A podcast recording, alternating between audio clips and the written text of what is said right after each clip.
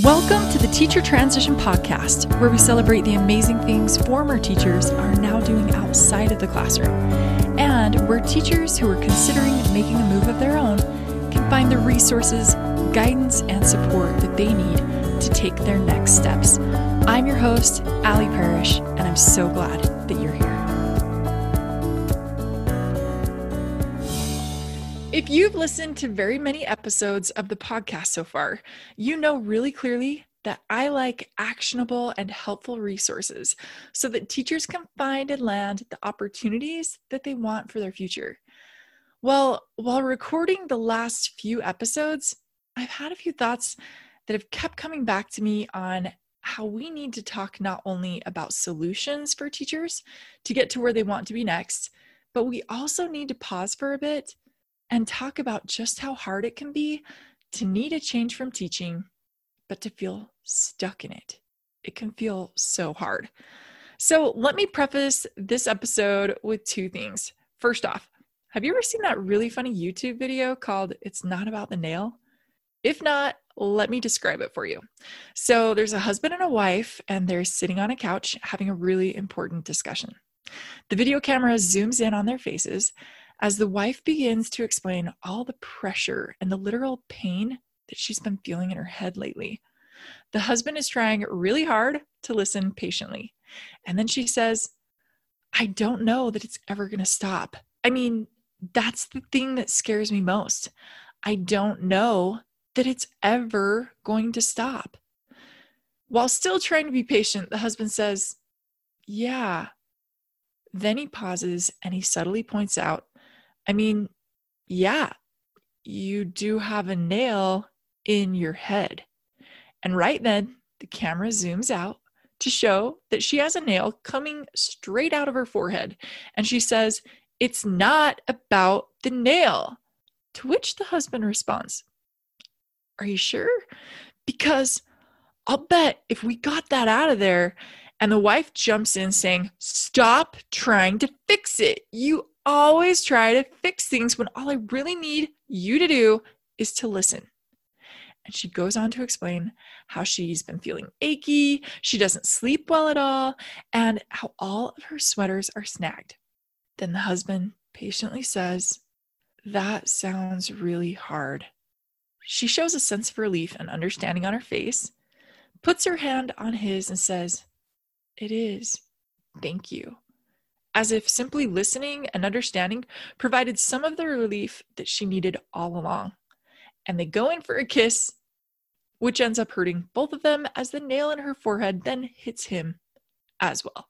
The video is hilarious, and I'll link to it below in the show notes. But the principle is twofold. One, sometimes we just need to know that someone understands what we're experiencing and how hard it is. And two, maybe that kind of listening and understanding is what really leads to the solution. So I love both understanding and solutions. But if we've been talking about something time and time again, I'd really love to help by not just listening, by helping solve it.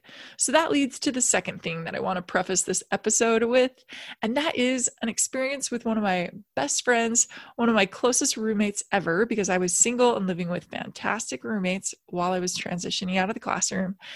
Her name's Ashley, and every now and then we would have kind of the same conversation about something that was going on in her life, and it just wasn't how she wanted it to be.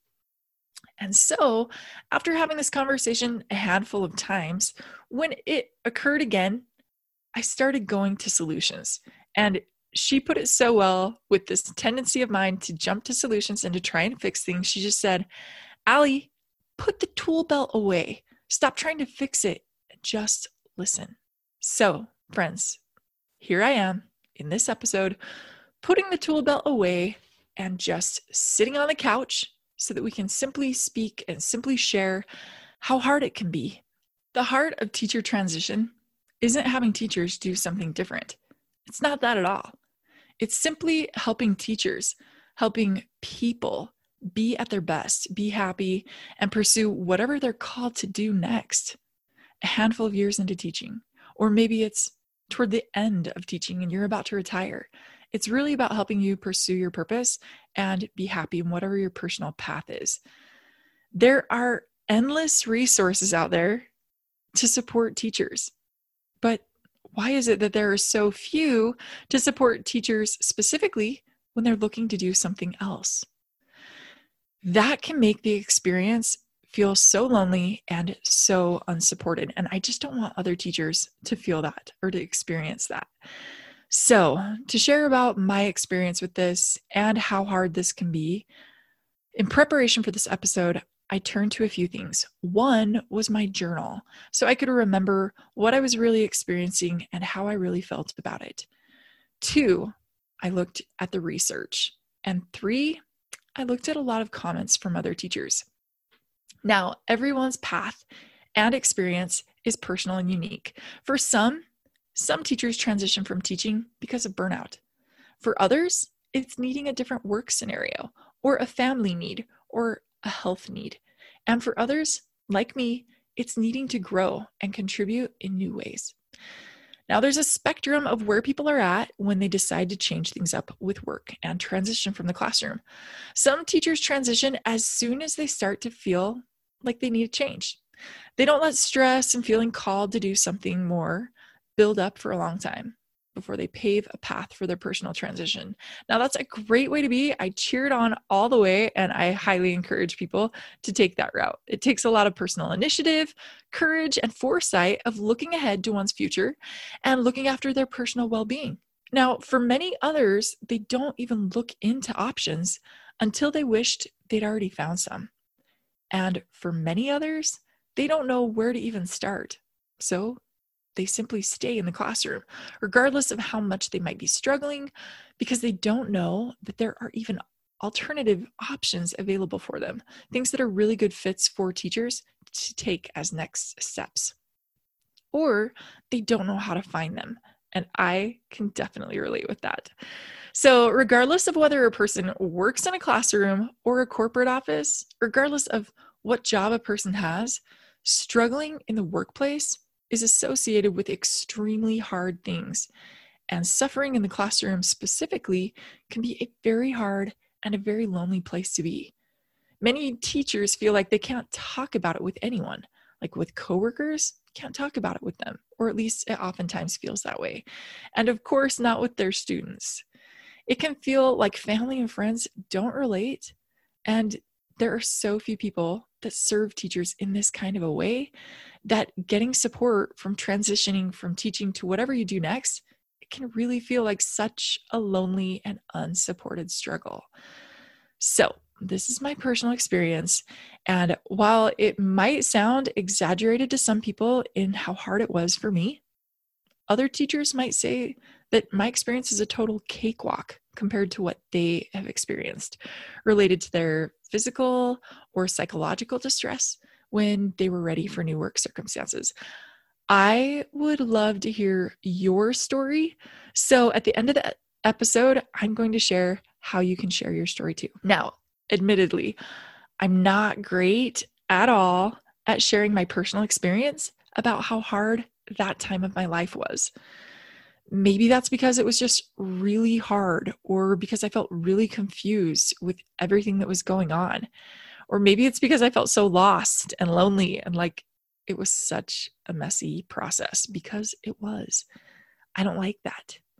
Maybe it's because I usually see myself as somewhat of a put together person, so to speak, and I like to have my life planned out. And maybe it's because that isn't at all what my life felt like at that time. I didn't feel like I had a clear path. Or maybe it's because this topic requires some opening up, a lot of vulnerability. And quite honestly, talking about some of the hardest things that I've experienced in this podcasting space, being open like that, it's still quite new to me. I'm an optimist. I'd rather focus on positive things. But for this episode, let's just talk about how hard it can be. So during that time, I felt really, really confused. I was used to feeling like I was rather successful at what I was doing. A lot of teachers are put together, they're on top of their game, they're successful.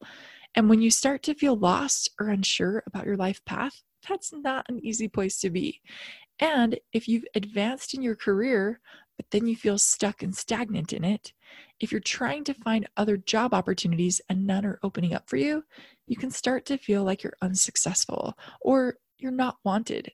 For years, I've heard about how many women struggle with this in particular, but I didn't. Well, at least not until I needed a change with work. At that point, I didn't feel like I was contributing as meaningfully or as positively in my classroom or in the world as I wanted to be. I wasn't doing less necessarily than I'd done in previous years of teaching. I just had more of a capacity to contribute, and I wasn't in a setting or a role that allowed for me to do that in new ways. In short, my role and opportunities as a teacher weren't growing with me at the rate or in the trajectory or in the ways that I personally wanted to grow. And over time, I saw that it wasn't just a want. I wasn't just wanting a change. It actually was a very important need. Researchers have stated that there are five essential elements for a person's well being, and they are one, career well being, or what you do with the majority of your day and how you feel like you're contributing in the world.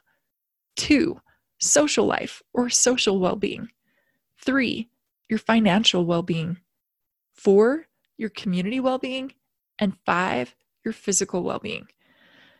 For each of these areas, there were three levels where they rate how a person is. They're like three zones. You're either at the highest level, you're thriving, or the lower level, struggling, or the lowest level, you're suffering. And you can see very clearly how you're doing in each of these specific areas through an online tool that is fantastic. And I'll link to it in the show notes below. Now, for me personally, I was in the thriving zone in all five categories before I started to feel like I needed a change with work, like I needed new work opportunities. Community wise, I was living in a great area. Socially, I was surrounded by really great friends. Financially, I'd been saving for years to buy my own place, and I was so excited about that. Physically, I was doing great and career wise, I was also doing really great until a while after I'd finished my master's degree. It was a handful of years into teaching. Now, getting my master's felt like I was working towards something really important, and I was, but I discovered that a degree by itself doesn't open doors, personal initiative does. So, partway through that school year, I started to feel an itch to keep growing and experiencing new things. I took a couple of half day subs so that I could go and observe at different schools where they were doing really innovative things. Obviously, my coworkers didn't know why that was why I was taking a half day sub, but I was really trying to keep myself looking into new opportunities and growing. I reached out to my school district offering some workshops and offering help teaching and training in a variety of ways. And I looked into teaching positions in some different areas. And then I realized, you know, I don't want just to a change of location. I want vertical change, not just lateral. I wanted to be growing and doing something different, something more, helping in a different way. So, toward the end of the school year, I realized this really isn't just an itch. It's it's more than that. It's really a need. And it was that school year when on the last day of school, during an end of the year assembly, I had this really strong, distinct impression. It was either like I was feeling this or I was hearing a voice, kind of a mix of the two, if you've just ever really felt like a really strong personal prompting. And personally speaking, I am a huge fan and advocate of people being prompt with promptings, as I like to say it. So when I feel a strong impression like that, I try to act on it quickly. I trust it as an important guide you know, that it's something important for me to follow or to act on. But with this, I felt almost a little hypocritical because I didn't know how to act on it or what to do next work wise. This was as far as I'd planned my career path. There isn't much talk about what you do to keep progressing after you've graduated. And then after you've graduated again with a master's degree, how, how do you keep growing? Sure, there's professional development meetings and conferences, and I'd been a part of those and I'd presented at those already. Presenting at conferences was actually one of the things that helped me realize I needed to be doing something more. It felt like a right step, it felt like fresh air. But I didn't know of any job opportunities that made sense as a next step, let alone have an offer for one of those job opportunities. So it was the last day of school. I didn't know what to do. I looked for other things. So I enjoyed my summer break and I came back to teach the next year. And that's when I went from that thriving level down to the struggling level in my personal well being. Now, I didn't go to the struggling level in all areas. The community area and the finance category, those I stayed in the thriving zone. But that next year, as it became clear that I needed a change, other areas of my life started to struggle in consequence of the low job satisfaction. I hear from a lot of teachers where they say, you know, my family gets the little bit that's left over of me after I'm done with work and done looking for other job opportunities. I relate with that. My social life started to struggle. I was less interested in things like working out. So my physical life started to struggle. And on a much more personal note, I also felt like I became spiritually stagnant. Before that, I was used to being able to sit down with my scriptures and have some personal time and, and feel guidance in my life. But at that time, it was more like I was sitting down with scriptures and God was telling me, look, you can sit down and read this book all you want, but eventually you're going to have to close this book, stand back up, and go and solve this. So, in trying to solve it and to get to a better place, other areas of my life got less attention, while working to solve this got more attention. I wasn't as interested in working out or doing certain social things because I wanted so badly to just fix this and feel like my life was on the right tracks again. My family and my closest friends, especially, could see more clearly than anyone else that I wasn't my usual happy self. And they really started to worry about me. As I've mentioned in a previous episode, researchers indicate that of all the five categories of well being, they see career well being as the one that is least considered. It's given the least consideration, but it has potentially the most influences on all the other areas of how well a person is. It influences our relationships, our mental well being, our level of productivity, our level of cortisol, a stress related hormone that's in our bloodstream. And that influences our heart, our blood pressure, and so much more. It really isn't just about work. But I wasn't at that low of a level in my social, physical, and career wellness that next year. And it's not like I wasn't doing anything about it, like to improve the circumstance, right? I was, but it feels odd to be a teacher and to be looking for another job at the same time. It can feel a bit like you're in a relationship while looking around for someone else to be dating or to be in a relationship with.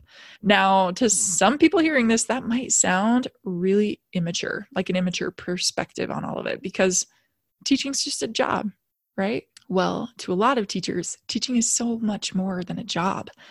To many of us, it felt like a personal calling, at least at some point in our life. It felt like it was really closely associated with our purpose. And as far as relationships go, it is so many relationships in our life. It's relationships with students and with their parents. It's relationships with our coworkers and our teacher friends and with our community.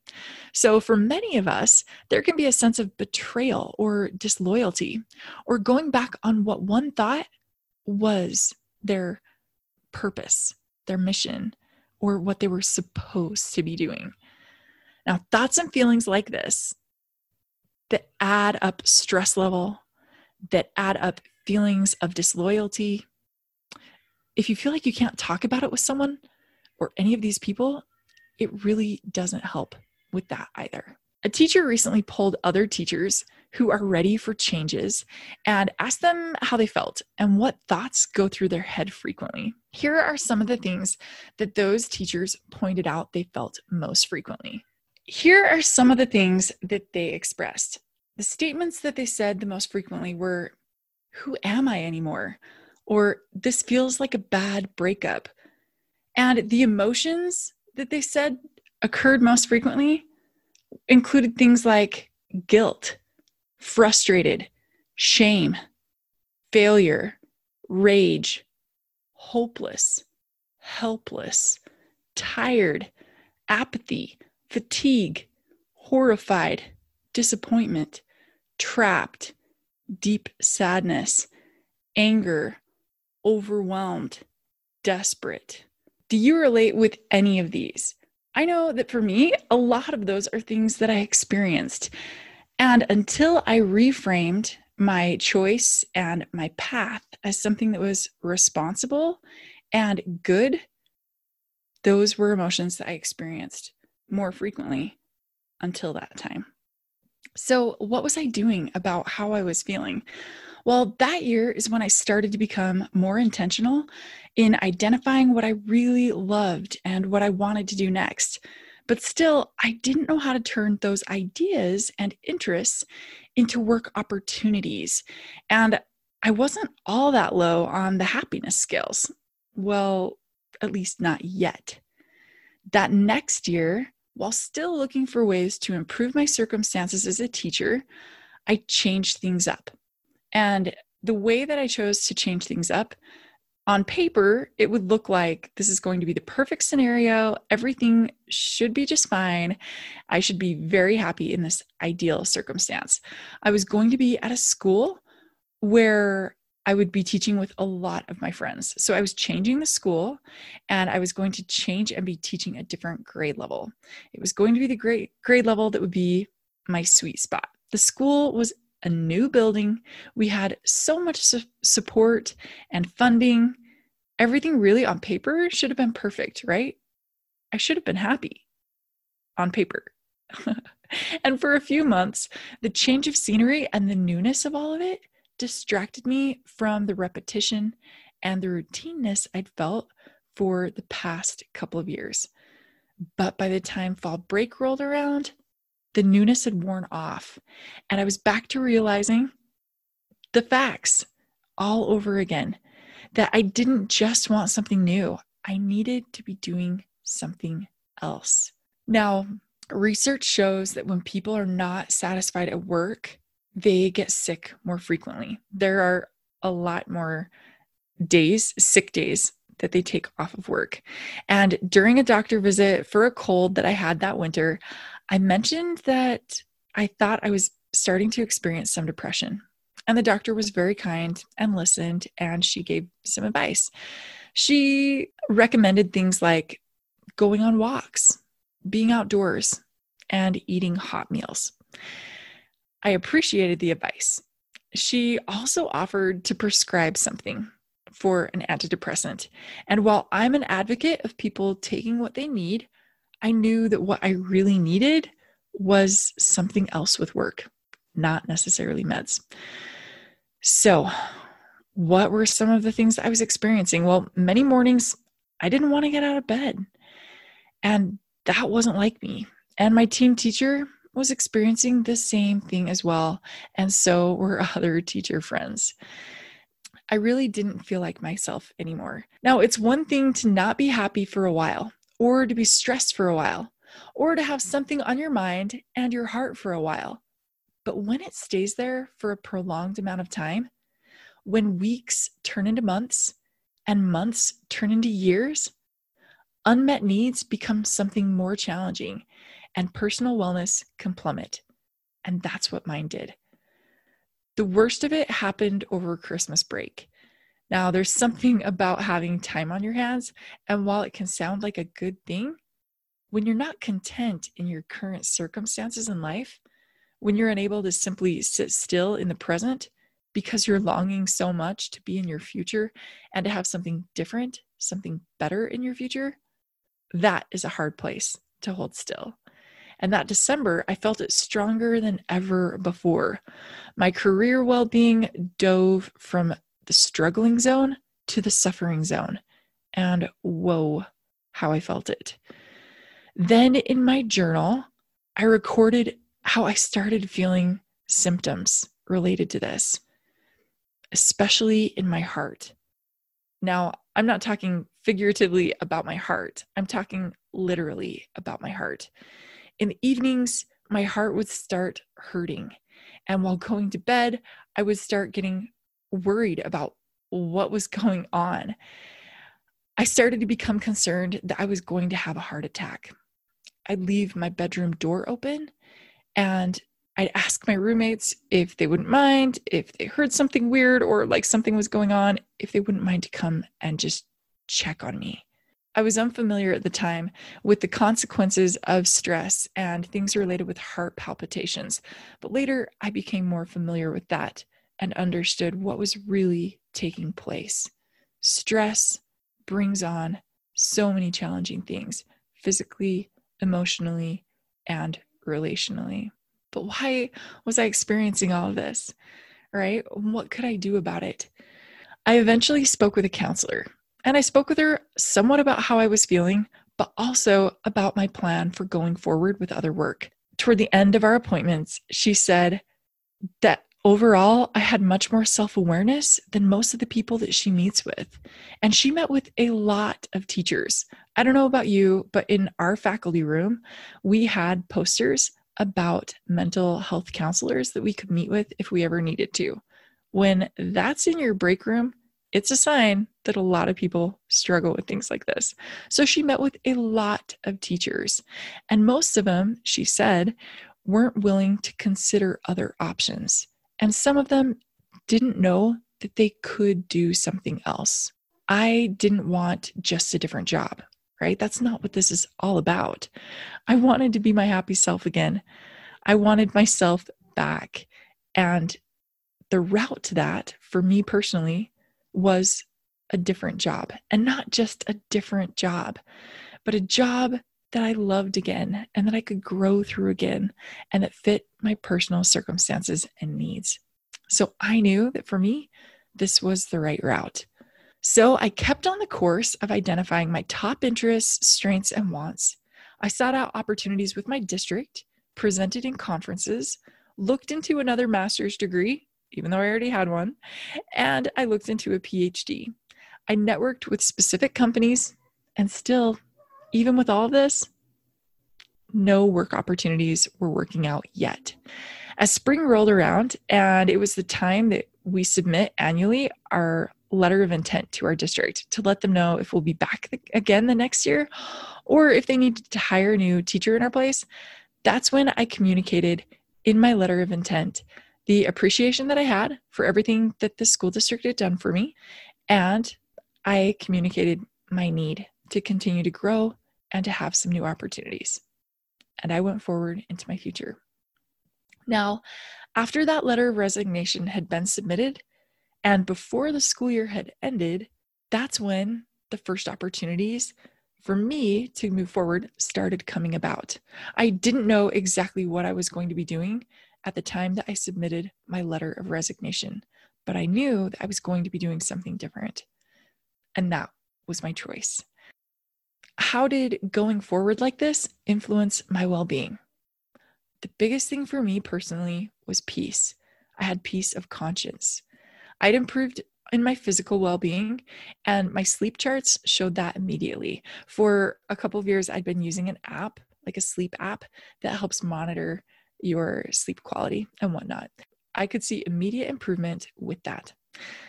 I no longer felt guilty or self conscious like I was quitting teaching. I could see clearly and I reframed that perception so that I felt proud of myself for owning my own future and stepping into it. It really was one of the most responsible decisions that I've ever made. And honestly, I've never regretted it, even in the least. If anything, I would encourage teachers to do it sooner, right? You don't have to get to the bottom of the barrel. You don't have to be in such a hard place to choose what to do with your future. I would encourage to be prompt with promptings and of equal importance to prepare in advance. But before I go off again on how to prepare and how to ensure that you have those future opportunities to step into, I want to hear from you. What is your experience like? You know, like I do, and like I said earlier, that there are endless resources out there to support teachers in everything. But why not in this? Why is it that teachers are so applauded for all that they do, but not if what they're doing is choosing to pursue something that they need, if that's something else? I'd love to change the whole conversation and to cheer for teachers as they pursue what is also best for them rather than solely what is best for students. When in reality, doing what is best for the teacher in the end is also doing what is best for students. So I want to hear from you. I want to hear your experience. What has your experience been, and how have you felt in your transition from the classroom? Or if you have already found other opportunities, what was it like for you? I want you to feel like you have a safe place to share this. And I'd love to share your experience and your thoughts and your feelings in a future episode on the podcast. Let's be honest, this is a topic that is not brought into the light enough, and it needs to be discussed more openly. Now, my path related with needing something more, more opportunity to grow and to contribute. But maybe yours relates with wanting to be home with your kids and not feeling any mom guilt for not being home with them. Or maybe your experience relates with health needs, needing a different work setting, needing a different environment. Or maybe your experience relates with burnout, which is such a real thing and a real need and not something to feel guilty about. We need to be having these conversations, and you don't need to be experiencing this alone. Or maybe you just need something different for personal balance in a different way. I want to hear all about it. You can share this with me in multiple ways. One, you can record a voice memo and email it to me at hello at teachertransition.com with the subject heading episode 11.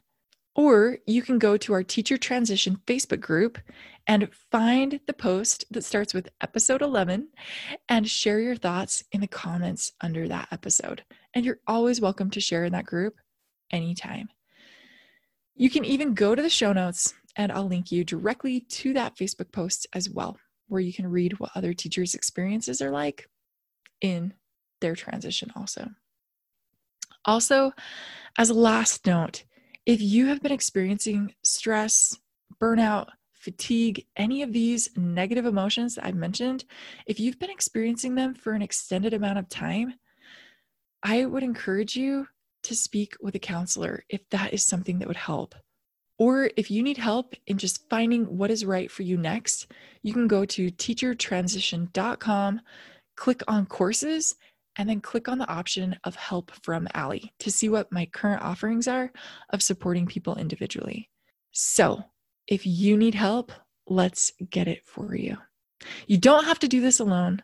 You aren't the only one feeling this way, and you can have a healthier and happier process in transitioning by not experiencing it alone. Okay.